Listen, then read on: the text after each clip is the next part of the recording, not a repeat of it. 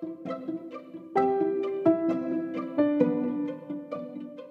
Ozark Mountains are vast, sparsely populated, and covered in deep forests and hostile terrains. It's just the sort of place you would expect to be full of mysteries. Today, we're going to take a look at a couple of those mysteries.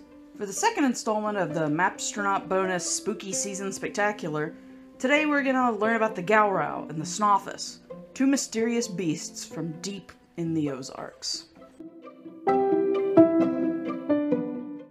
The Gowrow is a creature said to resemble a cross between a razorback hog and an alligator. Some elements of its appearance change from description to description, but there are a few traits that are fairly universal. It is said to be around 20 feet long, with two tusks, large claws, and spikes along its back. The book Ozark Tall Tales by Richard and Julie Dockrey Young further describe it as having a long tail with a whomper on the end of it, that it uses for whomping.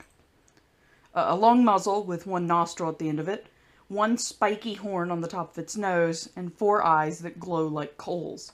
Folklorist Vance Randolph said that it was covered in green scales, had short legs with webbed feet, a long and thin tail with a sharp blade-like ending which was used as a sickle.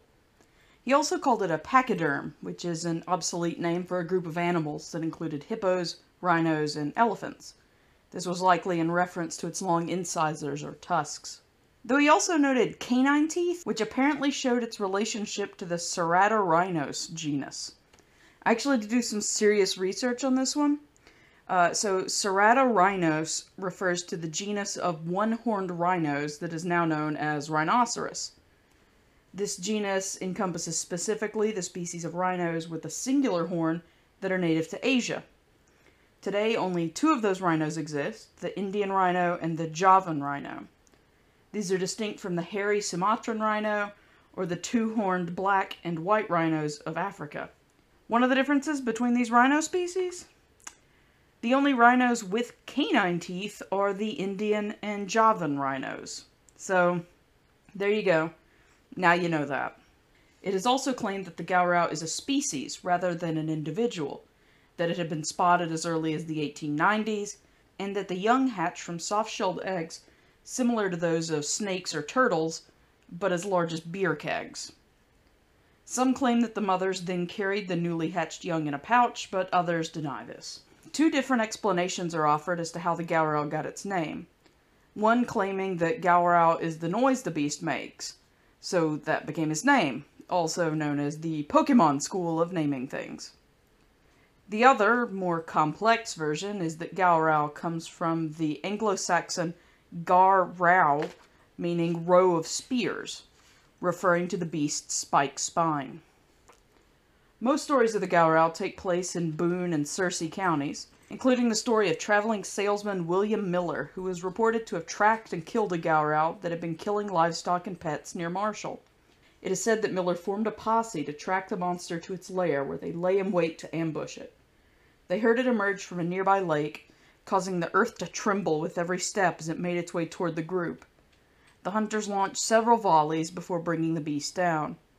However, the Gowrow did not go peacefully, ripping up several trees and tearing the leg off of one of the hunters before it perished. Miller claimed to have sent the skin and skeleton of the beast to the Smithsonian Institution, but the Smithsonian has denied that claim.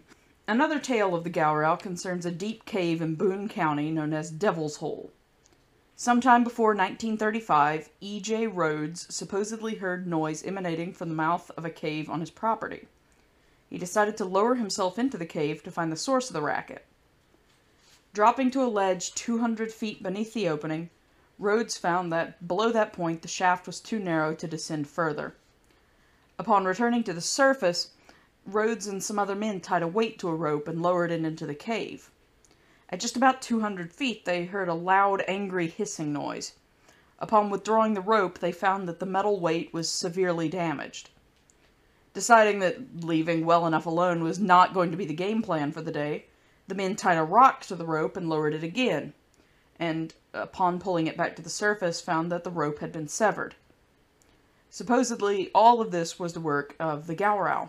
Another story tells of a man near Mena in the Ouachita Mountains who captured a Gowrow and toured the area with the beast on exhibit. However, well, you'll see.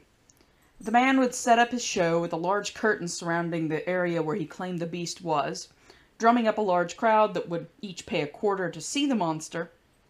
The man would then disappear behind the curtain, only to re-emerge with his clothing in tatters, telling the crowd that the Gowrow had escaped. This never failed to send the crowd into a panic, and the man was able to take his profits and move along to a new town without ever producing an actual Gowrow. The Snawfus is a bit more pleasant of a creature. It's described as an all-white creature that looks like a deer but much larger, and rather than antlers it has plum or dogwood branches in full bloom spreading from its head. Some say that the blue haze that hangs over the Ozarks during the fall and winter is created by the Snawfus, who exhales spirals of blue smoke. Some claim that the Snawfus is extremely agile and able to leap to the tops of trees. Others say that it can fly on wings silent like those of owls. I've seen it said that the Snawfus sounds like a creature right out of a Studio Ghibli film, and yeah, totally. This guy would fit right into the worlds of films like Princess Mononoke or My Neighbor Totoro. It also reminds me a bit of the Lord of the Mountain in Legend of Zelda Breath of the Wild, but maybe that's just a whole like bluey, glowy light thing. Some say that the Snawfus was actually created by people, with one story claiming that it was an experiment by an orchardist who grafted fruit tree branches to the antlers of a captured deer. Another story claims that a hunter, having run out of bullets, shot a plum pit at the head of a deer. While the pit hit the deer's head and embedded in the creature's flesh, it did not kill the deer. Over time, the pit began to sprout until plum branches spread like antlers from the head of the deer. While strange, it is said that the Snawfus itself is not dangerous to people. However, to some folks in the Ozarks, seeing an albino deer is a bad omen, and seeing the Snawfus itself is said to be a sign of imminent death. So I suppose the real question with both the Gowrow and the Snawfus is pretty simple. Are they real?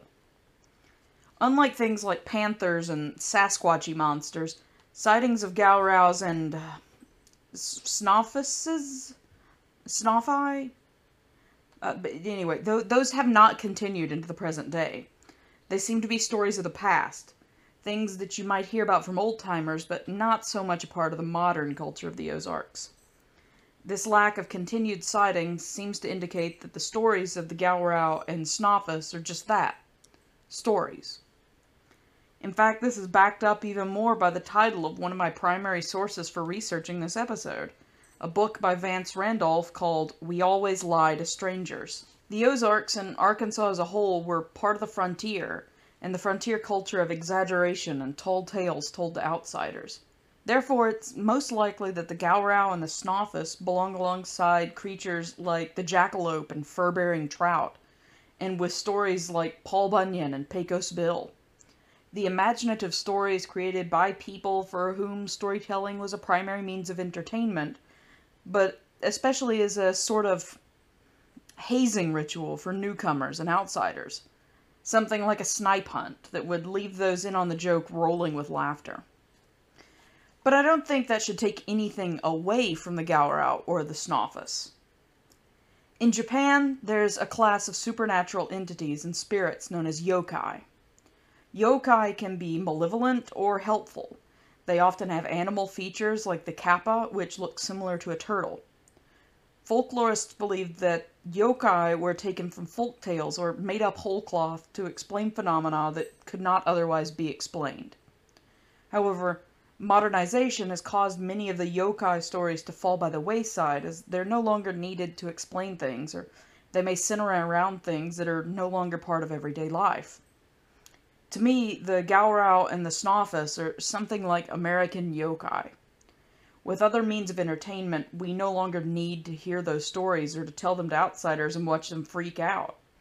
With the decline of isolated people living on the land with goats and sheep roaming freely amongst unseen predators, we no longer need to believe that the Gowrow was stealing livestock. With fewer people falling dead unexplainably and a better understanding of meteorology, we no longer need the curse of the Snawfus and its blue smoke breath. However, those creatures are part of the unique culture of a region and a people. So even if we don't need the Gowrow and the Snawfus anymore, I hope they stay around in one way or another. So I guess that's why I went ahead and told you about them today. I hope you enjoyed it. This has been Mapstronaut. Thank you for listening.